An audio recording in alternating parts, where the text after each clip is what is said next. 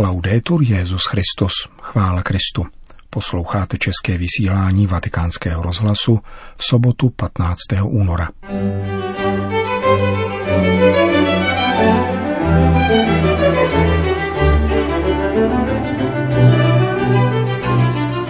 Žádný právní řád nás nemůže zbavit úsilí o vnitřní spravedlnost, řekl papež František na audienci pro členy tribunálu městského státu Vatikán.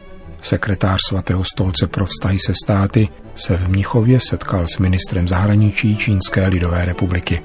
Svědci pomáhají ekumenickému dialogu, říká kardinál Koch v rozhovoru pro vatikánský rozhlas. Hezký poslech přeje Milan Glázer.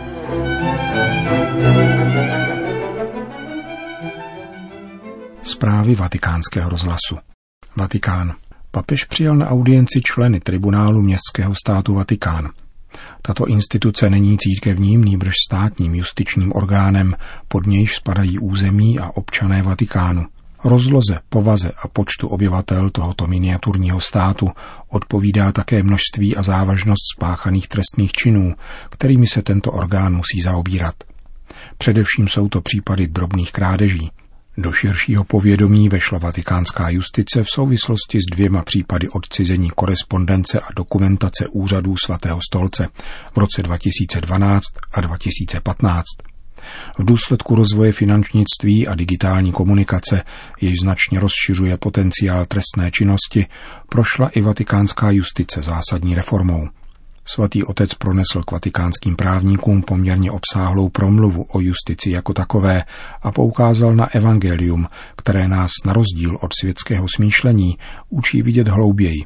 Ukazuje nám, že spravedlnost nabízená Ježíšem není pouhou sbírkou technicky použitelných norem, nýbrž postojem srdce, kterým se řídí ten, kdo je zodpovědný. La grande esortazione del Vangelo è quella di instaurare la giustizia. Evangelium nás důrazně nabádá, abychom spravedlnost zaváděli především v sobě a snažili se důrazně odstraňovat koukol, který v nás přebývá. Podle Ježíše je naivní si myslet, že v sobě můžeme odstranit veškeré kořeny zla, aniž bychom uškodili pšenici. Bdění nad sebou, tento důsledný vnitřní boj, nám však pomáhá nenechat zlo převládnout nad dobrem – toho nás nemůže zbavit žádný právní řád. V tomto smyslu vybízím každého, aby vnímal nejenom poslání k zevnějšímu nasazení, jež se týká druhých, ale pracoval také na sobě, na svém osobním obrácení. Pouze tato spravedlnost zrodí justici. Samotná spravedlnost ovšem nestačí. Je zapotřebí, aby byla provázena dalšími cnostmi, zejména hlavními, tedy moudrostí, statečností a mírností, pokračoval papež František a věnoval se pak tématu zákonů a zákonnosti. La legislazione vaticana ha subito, soprattutto nell'ultimo decennio, Vatikánské zákonodárství doznalo za posledních deset let, zejména v oblasti trestního práva významných reform ve srovnání s minulostí. Základem těchto důležitých úprav nebyl jen přirozený požadavek modernizace, níbrž také a především nezbytnost respektovat mezinárodní závazky, které přijal svatý stolec také za městský stát Vatikán. Závazky týkající se především ochrany lidské osoby, která je ohrožena ve své identitě, a ochrany sociálních skupin, které jsou často obětí ohavných forem nezákonnosti. A hlavní účel této reformy je třeba začlenit do církevního poslání, ba dokonce je integrující a podstatnou součástí služebnosti církve. Anzi, fa parte integrante ed essenziale della sua attività ministeriale. Evangelium nám připomíná, řekl Petrův nástupce v závěrečném zhrnutí, adresovaném konkrétně soudcům, že nejzaším horizontem našich pokusů o pozemskou spravedlnost je božská justice, totiž spravedlnost pána, který nás očekává. Tato slova v nás nemají vyvolávat strach, nýbrž podněcovat nás k serióznímu a pokornému plnění svých povinností. Modlím se, aby vás Pán na této cestě provázel a prosím vás, modlete se také vy za mne.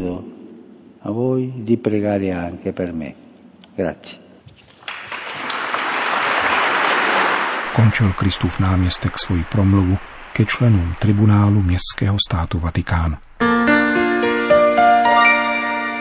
Mnichov, Vatikán. Sekretář svatého stolce pro vztahy se státy arcibiskup Paul Gallagher, který byl v těchto dnech v Mnichově na Mezinárodní bezpečnostní konferenci, se tam sešel s ministrem zahraničí Čínské lidové republiky Wang Yi. Šlo o první oficiální setkání mezi oběma stranami na úrovni ministrů zahraničí po 70 letech. Během rozhovoru, který proběhl v srdečné atmosféře, jak sdělilo vatikánské tiskové středisko, byly připomenuty kontakty mezi oběma stranami, jak se pozitivně rozvinuli s postupem času. Zdůrazněn byl zejména význam provizorní dohody mezi Svatým stolcem a Čínskou lidovou republikou o jmenování biskupů, podepsané 22. září roku 2018. Zároveň byla vyjádřena ochota pokračovat v institucionálním dialogu na bilaterální úrovni ku prospěchu života katolické církve i obecného dobra čínského lidu. Bylo oceněno úsilí o potření epidemie koronaviru, jakož i solidarita ve vztahu k postiženému obyvatelstvu. Dále bylo vyjádřeno přání po větší mezinárodní spolupráci ve snaze o občanské soužití a mír ve světě a došlo k výměně pohledů na mezikulturní dialog a lidská práva končí vatikánské tiskové sdělení k setkání sekretáře pro vztahy se státy arcibiskupa Gallaghera a čínského ministra zahraničí Wang Yi v Německu. Vatikán. Papež přijal na audienci úřadujícího předsedu tříčleného prezídia Bosny a Hercegoviny. Pan Želko Komšič se potom setkal také se státním sekretářem kardinálem Parolínem a podsekretářem pro vztahy se státy monsignorem Miroslavem Bachovským. Během srdečních rozhovorů na státním sekretariátu, uvádí vatikánské tiskové sdělení, se mluvilo o dobrých bilaterálních vztazích a vnitřní situaci v zemi se zvláštním zřetelem na katolickou komunitu. Byla zdůrazněna nezbytnost zaručit plné respektování práv všech občanů a skutečnou rovnost všech tří ustavujících národů.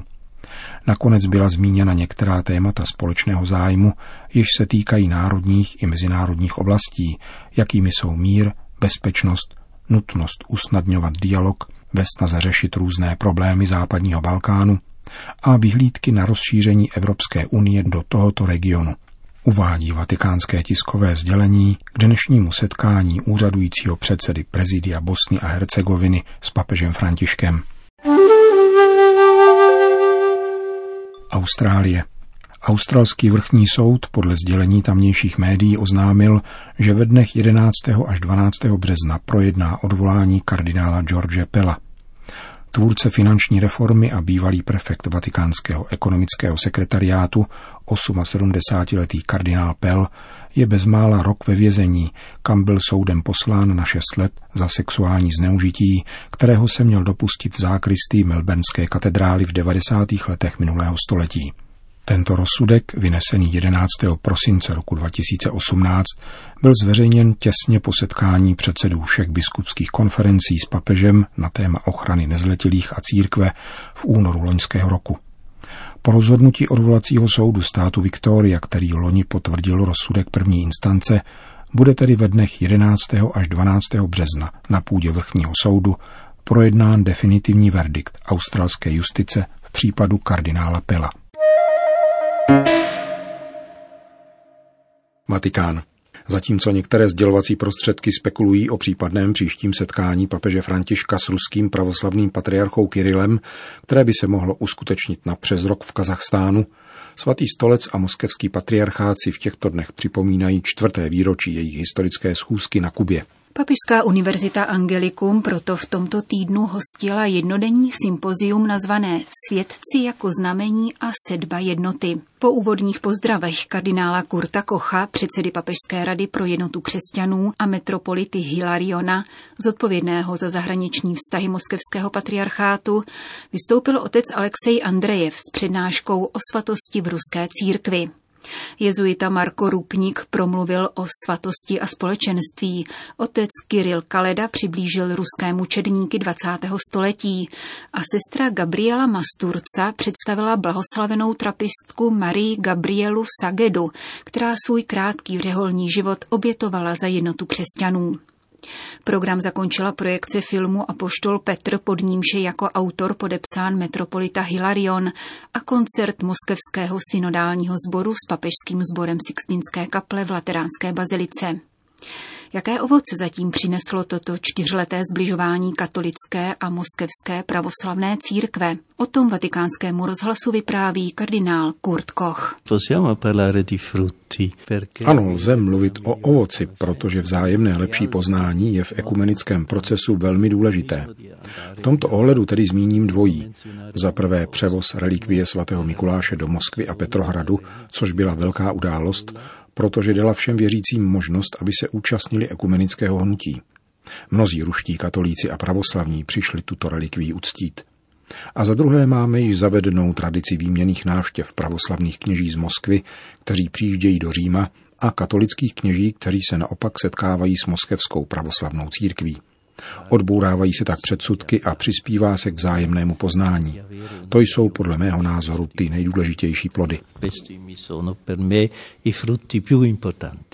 Výročí papežovy schůzky s patriarchou Kirilem se poprvé připomínalo ve Friburgu, pak ve Vídni a loni v Moskvě. Letos se zaměřilo na ekumenismus svědců. Il terzo anniversario abbiamo fatto in Mosca sulla tema cruciale dell'eutanasia. Třetí výročí jsme zorganizovali v Moskvě na klíčové téma eutanázie a rozhodli jsme, že příští připadne na Řím, město, kde se uctívá mnoho svatých, a to zejména svatých nerozdělené církve kteří se mohou stát znamením jednoty. V tomto smyslu ekumenismus svědců napomáhá tomu, aby se začlenovali národy a věřící. Je totiž pěkné, když se setkávají nejvyšší církevní představitelé a teologové diskutují o teologické problematice. Ovšem je rovněž zásadní, aby se do ekumenického hnutí zapojili věřící. Úcta ke svědcům a reflexe o svatosti jsou proto velice důležitá témata. Papež František jednou prohlásil, že bez svatosti neexistuje ekumenismus. Svědci na západě a na východě již v nebi dospěli k jednotě a mohou nám pomoci, abychom opětovně dosáhli jednoty na zemi a tudíž nás podporují v ekumenické pouti. Po havanské schůzce jste naznačil, že ve vztazích s moskevskou církví bude třeba rozvíjet kulturní spolupráci a společnou akci. Nastal v tomto ohledu nějaký pokrok? Per me è molto importante anche l'ecumenismo culturale. Považuji za důležitý kulturní ekumenismus, protože v dějinách, například při rozdělení západu a východu, nešlo v první řadě o teologickou, nýbrž o kulturní problematiku. Lidé ze západu a východu se už navzájem nechápou a proto lepší kulturní poznání toho druhého napomáhá k nalezení jednoty. Významná je také spolupráce v sociální oblasti, protože dnešní svět nám klade mnohé společné výzvy, jak se v loni ukázalo v Moskvě, když jsme hovořili o eutanázii, což je velký problém v evropských zemích. Papež František tuto ekumenickou spolupráci sleduje s velkým zájmem, potvrzuje kardinál Koch, protože si je vědom toho, jak dlouhý čas si vyžádala organizace schůzky s patriarchou Kirilem. Lei sa che Santo Padre ha sempre questa Víte, že svatý otec ustavičně odkazuje k trojiční realitě. Společně jít, modlit se a spolupracovat. Tomu leží na srdci a přeje si, aby se tudy v budoucnu ubíraly všechny ekumenické vztahy. Musím ale říci, že pokud chceme dospět k plné jednotě, potřebujeme také teologický dialog. Pravoslavné církve jako celek rozhodly, že se tento dialog nebude vést bilaterálně, nýbrž multilaterálně. Tento dialog nyní zastínilo rozhodnutí ruského pravoslavného patriarchátu, že se nebude účastnit v ekumenické komisi, pokud jejím spolupředsedou bude zástupce konstantinopolského patriarchátu. To je ovšem případ naší smíšené komise pro teologický dialog, která se tím ocitla ve složitém postavení, ale musí pokračovat ve své práci. Pravoslavné církve rozhodly, že se dialog povede dál, i když se ho nějaká z církví nebude účastnit. Nemůžeme tedy vést bilaterální dialog jenom s Moskvou. Eh, eh, Vysvětluje předseda Papežské rady pro jednotu křesťanů kardinál Kurt Koch. Končíme české vysílání vatikánského rozhlasu. Chvála Kristu. Laudetur Jezus Christus.